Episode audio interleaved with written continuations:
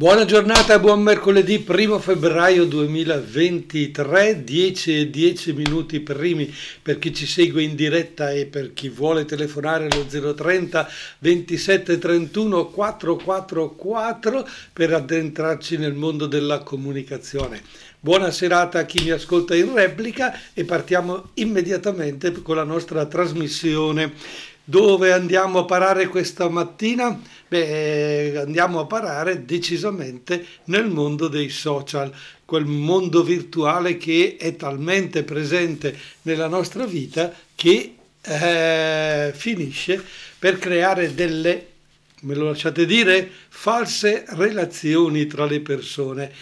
O nello stesso tempo crea distanza tra una persona e l'altra. Interessante come eh, eh, ieri mi è capitato così in eh, tre quattro persone riunite nella stanza, ritrovate dopo il lavoro e, eccetera, e ognuna aveva in mano il suo telefono e andava a, a guardare, a controllare eh, o le sue mail o Facebook, eccetera, e una di queste dice: ma la vogliamo smettere di, di, prend- di guardare il telefono? E poi abbassa eh, lo sguardo sul suo telefono e continua a, a, a guardare, salvo poi, certo, dopo due o tre minuti, eh, spegnerlo e fare che cosa? O la cena oppure prendere qualcosa insieme. È emblematica questa situazione per dirci come il mondo dei social e soprattutto eh, Facebook, Instagram, TikTok, eccetera, eccetera, stanno, come dire, manipolando un po' la nostra mente. Siamo più virtuali che reali, siamo più social che eh, rapporti di, con le persone, eccetera. Ma, ma, ma, ma, ma, c'è una novità e io questa mattina leggendo un quotidiano locale ho trovato questa affermazione che mi ha colpito. Il giorno prima chiedono l'amicizia su Facebook, due giorni dopo annunciano di voler abbandonare ogni piattaforma social. Cosa sta accadendo? Ecco, questa domanda è, è molto interessante, no? Perché dice un po' emblematicamente una trasformazione di questo uh, rapporto con i social. Dove andiamo a parare questa mattina? Andiamo proprio a parare lì, in quella difficoltà che abbiamo. Oggi diciamo una cosa, domani ne facciamo esattamente il contrario. E allora, allora apriremo tra poco un dibattito, se volete partecipare zero trenta ventisette trentuno quattrocentoquarantaquattro su questa frenata nel mondo virtuale che si sta verificando nei nostri giorni. Ci sono dei numeri che dicono che le cose stanno cambiando totalmente e cosa ne pensate voi? Quanto usate i social? Quanto tempo gli dedicate? Li ritenete importanti? Non importanti? Guidano la vostra giornata oppure no? Intanto passiamo da Tananai che ci canta Abissale. E c'è una differenza che forse non è abissale tra chi usa i social e chi non li usa, chi ne fa un uso smodato o chi ne fa un uso intelligente. Ci siamo chiesti che cosa sta succedendo nel mondo dei social, al perché oggi uno dice chiedo la mia amicizia su Facebook, due giorni dopo dice no no basta basta abbandoniamo tutto, lasciamo perdere i social, vado per un'altra strada. Succede che si è riaperto un dibattito sull'urgenza di abbandonare quelle ampie insidiose praterie della rete dedicate a postare immagini, a sparare sentenze, a fare commenti, a raccontare storie e via con esternazioni solitarie che si vogliono far passare per dibattito e condivisione. Eh, sarebbe proprio dire che è il caso di dire che chi più ne ha eh, più ne mette in rete, e trovate delle cose davvero sconcertanti, c'è davvero proprio di tutto. E allora, e allora qualcuno dice no no basta, per l'amor di Dio, non ci capisco più niente, uno mi dice una cosa, l'altro il contrario, eccetera, via dai social. Sarebbe questa la nuova frontiera della sfida tecnologica. E allora ci facciamo aiutare da alcuni personaggi che hanno studiato, come diciamo noi, che la sanno più di noi in questo mondo dei social, e quindi fa delle affermazioni. C'è uno studioso che dice che, attenzione, tutto quel tempo passato online finisce per essere tempo perso. Ed è la firma di una giornalista, Concita De Gregorio, che è una punta del pro- giornalismo progressista, che dice: il nostro unico patrimonio è il tempo e non è infinito, quindi riprendiamocelo. Ecco, per Concita sembra davvero che stare coi social è tempo perso, anzi, tempo buttato via. Aggiunge anche che tutte le persone migliori che lei conosce non sono sui social, hanno altro e di meglio da fare. Beh, in fondo queste affermazioni ci devono far riflettere, perché se uno che è nel mondo della comunicazione, giornalista, eccetera, e si ritrova a sperimentare questa situazione di forte disagio, di perdita di qualcosa di importante come il perdere tempo, ecco che allora Eh, allora bisogna trovare una forza per reagire, bisogna trovare un altro modo per riempire la nostra giornata, il nostro tempo. Occorre trovare qualcosa di meglio di, che stare sui social. È interessante eh, questo, questo ragionamento. Michele Serra invece dà addirittura una visione ancora più cruda. Dice: non solo è perdita di tempo, ma prima gioco, poi fuoco, poi mestiere e infine politica e potere. Così veniamo presi in ostaggio, e cioè prima ci fanno giocare, poi ci scaldano, poi diventa come un mestiere ed infine eh, io faccio e creo potere eh, perché sui social mi muovo in un certo modo. Così veniamo presi in ostaggio. È il cosiddetto sequestro digitale. Senza che ce ne accorgiamo siamo sequestrati. Ci prendono dalla, nella loro rete e ci dicono no, no, no, tu vieni e fai quello che ti dico io, mi segui, eccetera. Eh, ancora un altro, Riccardo Luna, che è uno specialista del settore, una soluzione personale l'ha trovata. Dice: io ora non posto più, guardo solamente, ed è bellissimo. Allora il dibattito non è solo nei ridotti confini nazionali, però non capita tu questo solo in Italia, carissimi. La rivista Time ha appena dedicato la copertina al potere del parlare meno, al silenzio da opporre allo straparlare dei social. Beh, intanto ascoltiamo E lo dicono, che respira, e poi, e poi proviamo a fare qualche riflessione su queste affermazioni così forti da gente così competente. Lasciamo Elodie e torniamo al nostro tema di questa mattina, il mondo virtuale. Eh, dopo l'entusiasmo sembra che stia perdendo tante presenze. Abbiamo ascoltato alcuni... alcune affermazioni di personaggi importanti dove ci è stato detto che il nostro unico patrimonio è il tempo, non è infinito, quindi dobbiamo riprendercelo in mano e non lasciarlo in mano a qualcun altro. E allora eh, abbiamo anche sentito dire che siamo un po' troppo pilotati. Abbiamo trovato una soluzione, dice Riccardo Luna: io non posto più niente, guardo solamente, ed è bellissimo. E addirittura il Time di Londra in copertina ha parlato di potere del parlare meno e al silenzio da opporre allo strapotere dei social.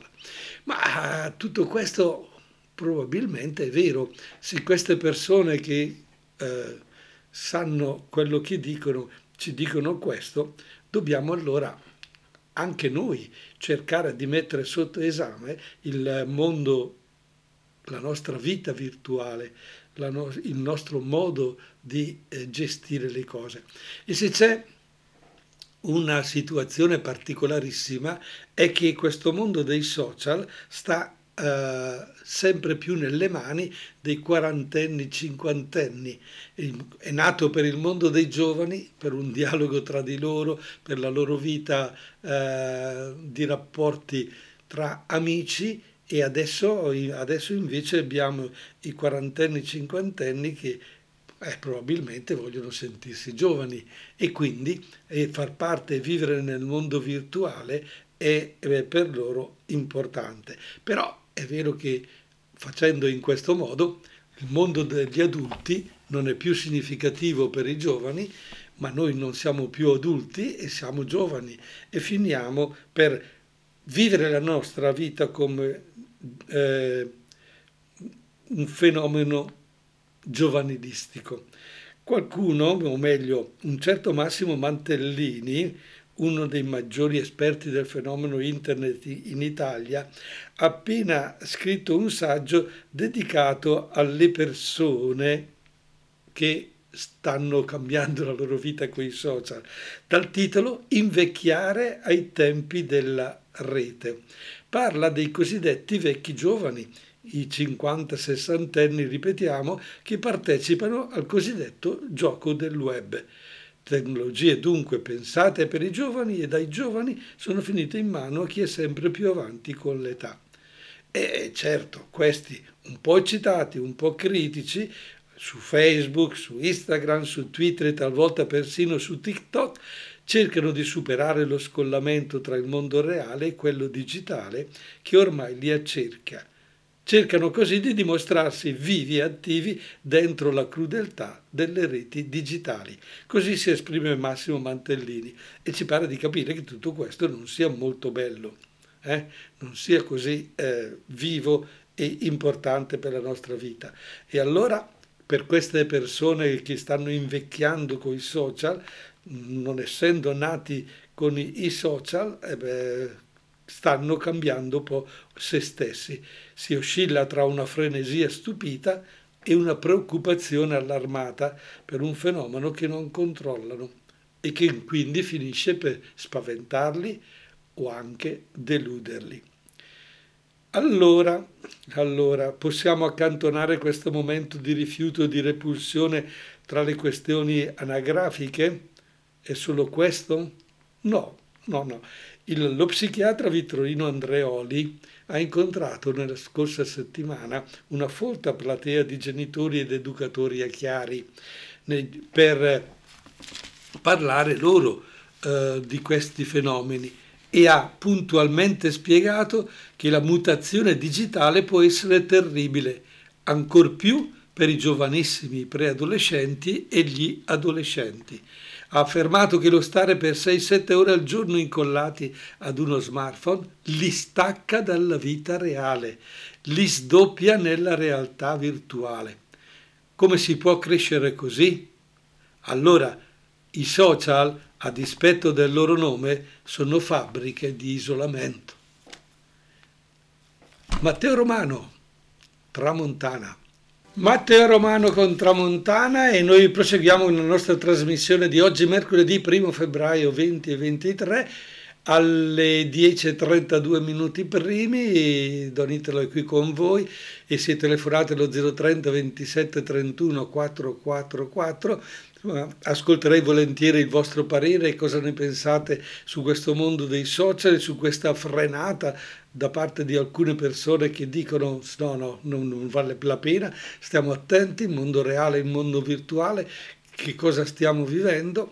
Ci siamo lasciati con l'affermazione del professor Andreoli sul mondo degli adolescenti, ma vorrei addirittura Eh, aggiungere qualcosa ancora. Il professor Andreoli dà qualche indicazione interessante eh, per approfondire questo mondo, non solo fare una disanima per, eh, per dire che quello che sta succedendo è magari eh, così molto sbagliato. Allora eh, fa questa affermazione: non so cosa ne pensate, invece di proibire lo smartphone a scuola, lo si faccia portare in aula e insieme lo si apra per capire quel che davvero sta lì dentro. Una bellissima proposta, ma la mia reazione di fronte a questo è, la, è una domanda, ma professor Andreoli, lei è convinto che gli insegnanti sono in grado di capire e di spiegare ai ragazzi quello che c'è lì dentro, o gli insegnanti stessi sono, tra virgolette, succubi del mondo dei social? Magari anche loro, i loro approfondimenti, le loro conoscenze passano attraverso eh, magari qualche ora passato sui social e condividere o creare o fare. C'è una affermazione, vorrei andare avanti ancora su questo argomento, visto che non telefonate, ma per fare ancora una riflessione che fa davvero molto molto pensare. Alessandro Baricco ha detto, ha definito tutto questo mondo dei social come il grande gioco del web. Beh, eh, tutto questo grande gioco non fa distinzioni anagrafiche, eh, lo abbiamo visto, ma solo fa una distinzione di mercato. Ci profila, ci mette in vendita. Ormai coinvolge tutti. Però, questa è l'attenzione forte, è nelle mani di pochi. Noi siamo, come a dire, comandati da pochissime persone. Quelli che dettano le regole si possono contare sulle dita di una mano, e in questi ultimi tempi si è tentato di limitare il loro potere, ma finora tutto è naufragato. Tengono in mano bene questo potere. Abbiamo saputo, per esempio, che la Cina ha smembrato il capitale di Alibaba, ma solo per poterlo controllare meglio. Danno la parvenza di, no, diamo, diamo una voce alternativa, diamo una possibilità, e invece è solo per un controllo maggiore. L'amministrazione degli Stati Uniti d'America ha denunciato Google perché ha una posizione dominante sul mercato e impedisce la concorrenza. Il governo di Washington vorrebbe almeno separare i motori di ricerca dalla pubblicità. Basterà? No, probabilmente no. Propubblica, l'associazione americana di giornalismo investigativo, ha appena rivelato come Google faccia affari con fabbricanti di disinformazione, le famose fake news. Eh? E Google fa affari con loro, perché li valorizza nelle ricerche, li mette al primo posto e li rifornisce di pubblicità e partecipa ai loro ricavi.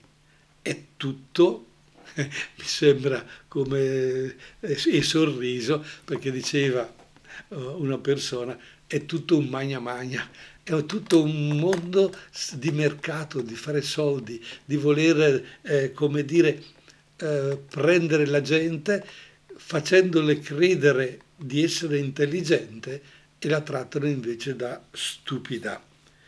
E allora perché vogliono farci vivere giovani e vecchi in un mondo virtuale? È bene che noi andiamo a viverci nel metaverso? Sono delle domande che dicono la profonda mutazione che è in atto, che è totale ed è carica di rischi quanto di potenzialità.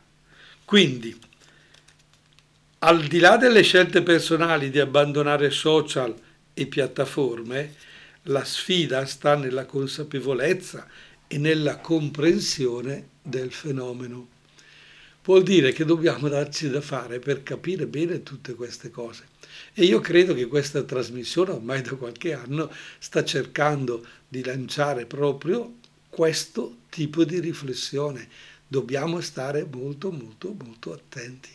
E allora, interessante come una radio a livello nazionale abbia nel suo slogan, io, o meglio, noi siamo persone, i computer sono storie, eccetera, e praticamente dice ascoltate la radio perché è fatta di persone, non state sui social che sono fatte di solo ed esclusivamente risposte magari date dal computer, eccetera, eccetera. Siamo persone? Certo, viviamo da persone, è importante. Possiamo e dobbiamo vivere i rapporti interpersonali, certo.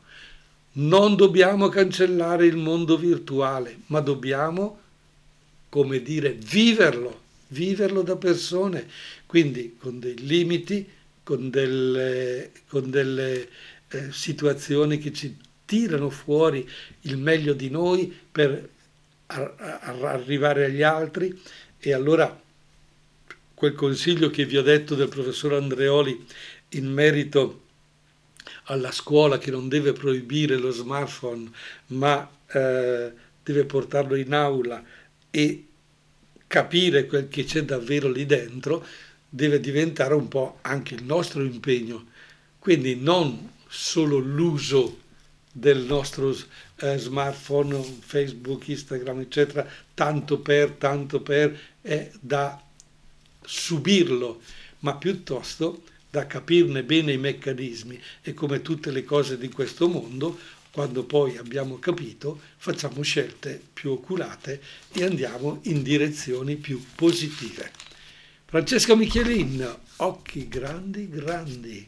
Bene, dieci e quarantatré minuti primi di mercoledì primo febbraio duemilaventitré, come sempre eh, voi avete imparato la lezione perché, eh, perché, perché avete scelto il silenzio, come ha detto il Times, al potere, al parlare meno, al silenzio opporre lo strapotere dei social.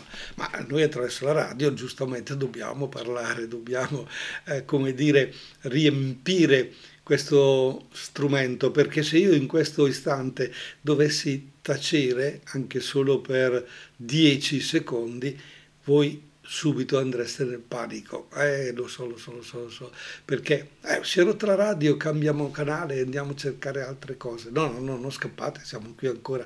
Cerchiamo di approfondire quel tema così importante che ci prenderà ancora tantissimo Nella, nella nostra eh, trasmissione sul mondo del, dei, dei social, che vi ho detto questa mattina sta eh, vedendo una frenata nel mondo virtuale. C'è sempre più gente che prende coscienza che tutto sommato mh, non bisogna perdere troppo tempo sui social, che bisogna rapportarsi in un modo serio, che bisogna, come dire, insegnare ai nostri ragazzi a approfondire e conoscere meglio questo mondo.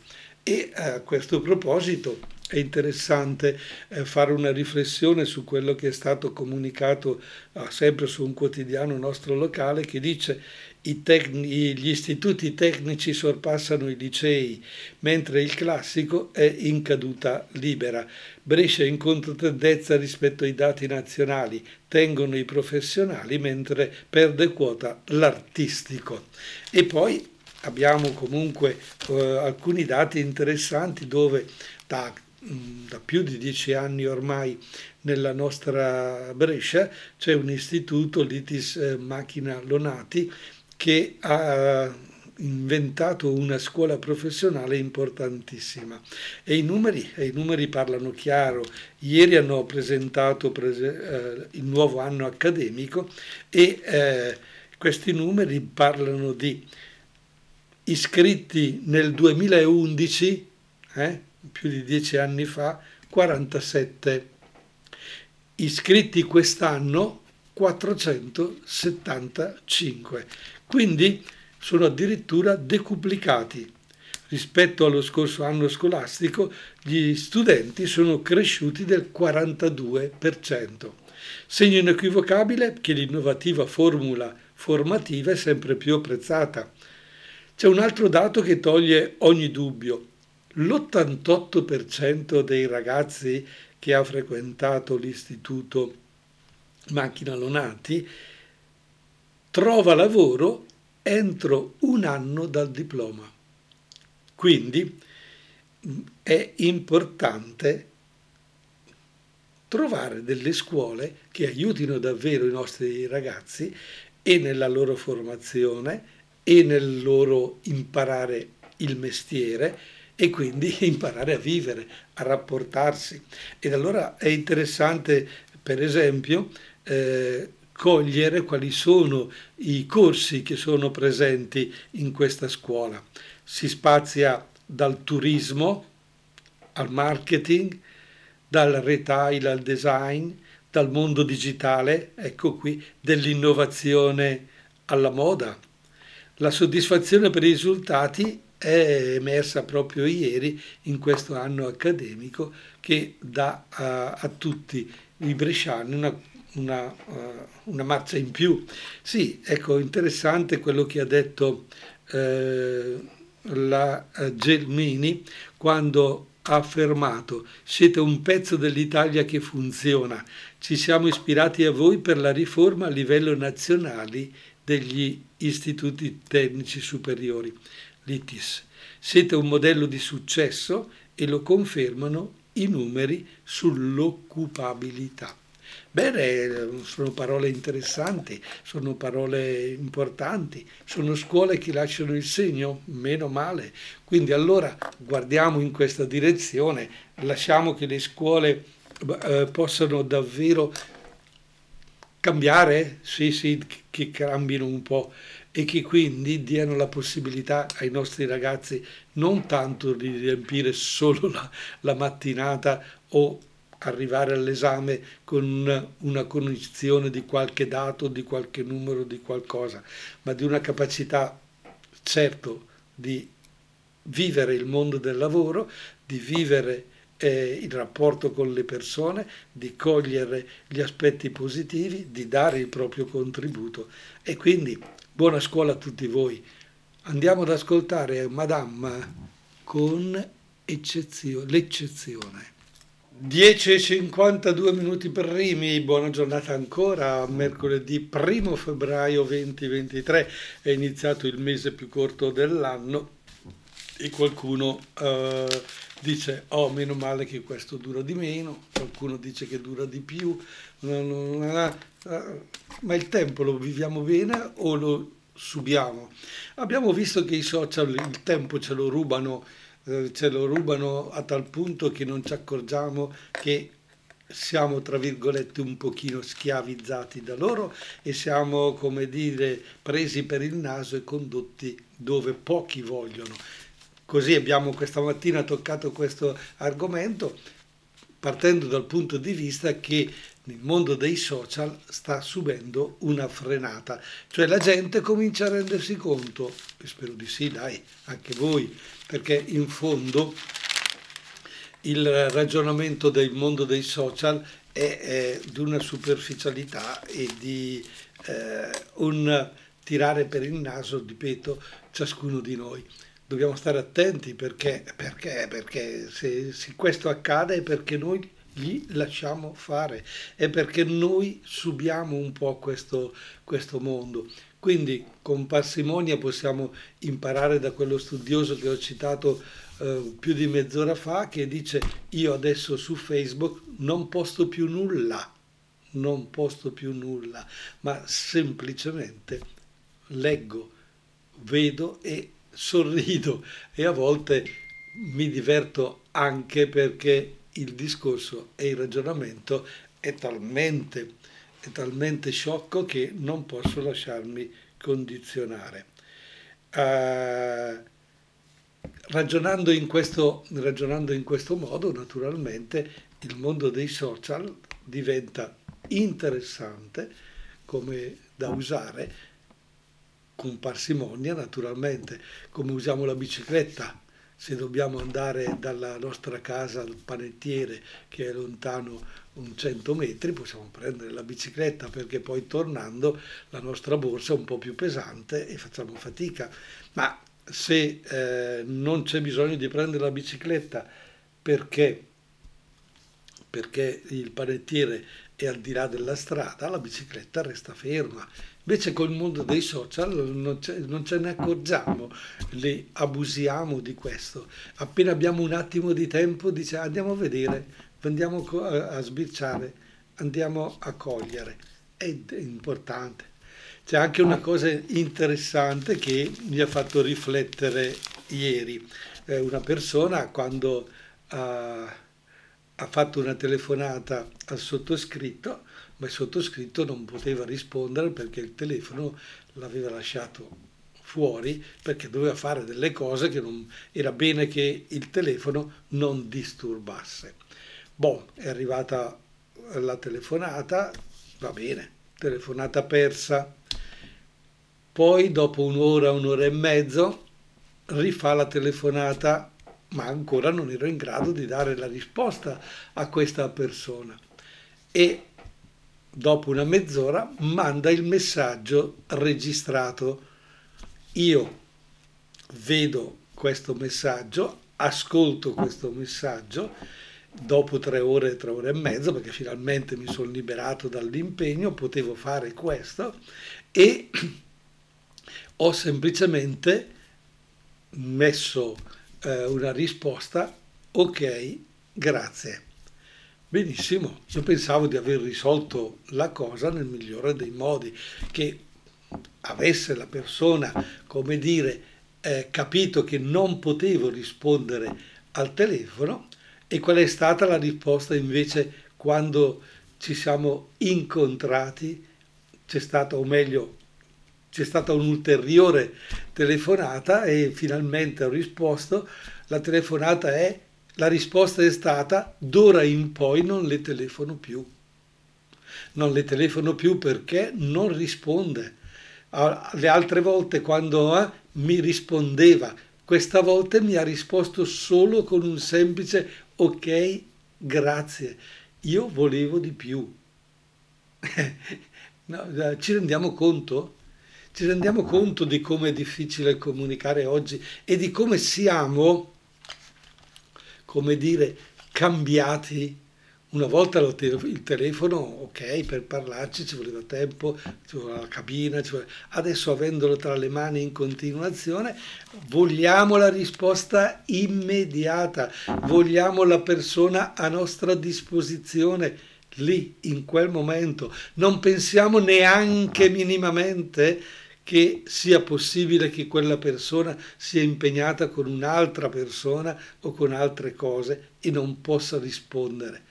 Si deve rispondere al telefono, si deve rispondere eh, sui social, si deve intervenire immediatamente e bisogna rapportarsi in, un, in quel modo che l'altro pensa sia più giusto per te.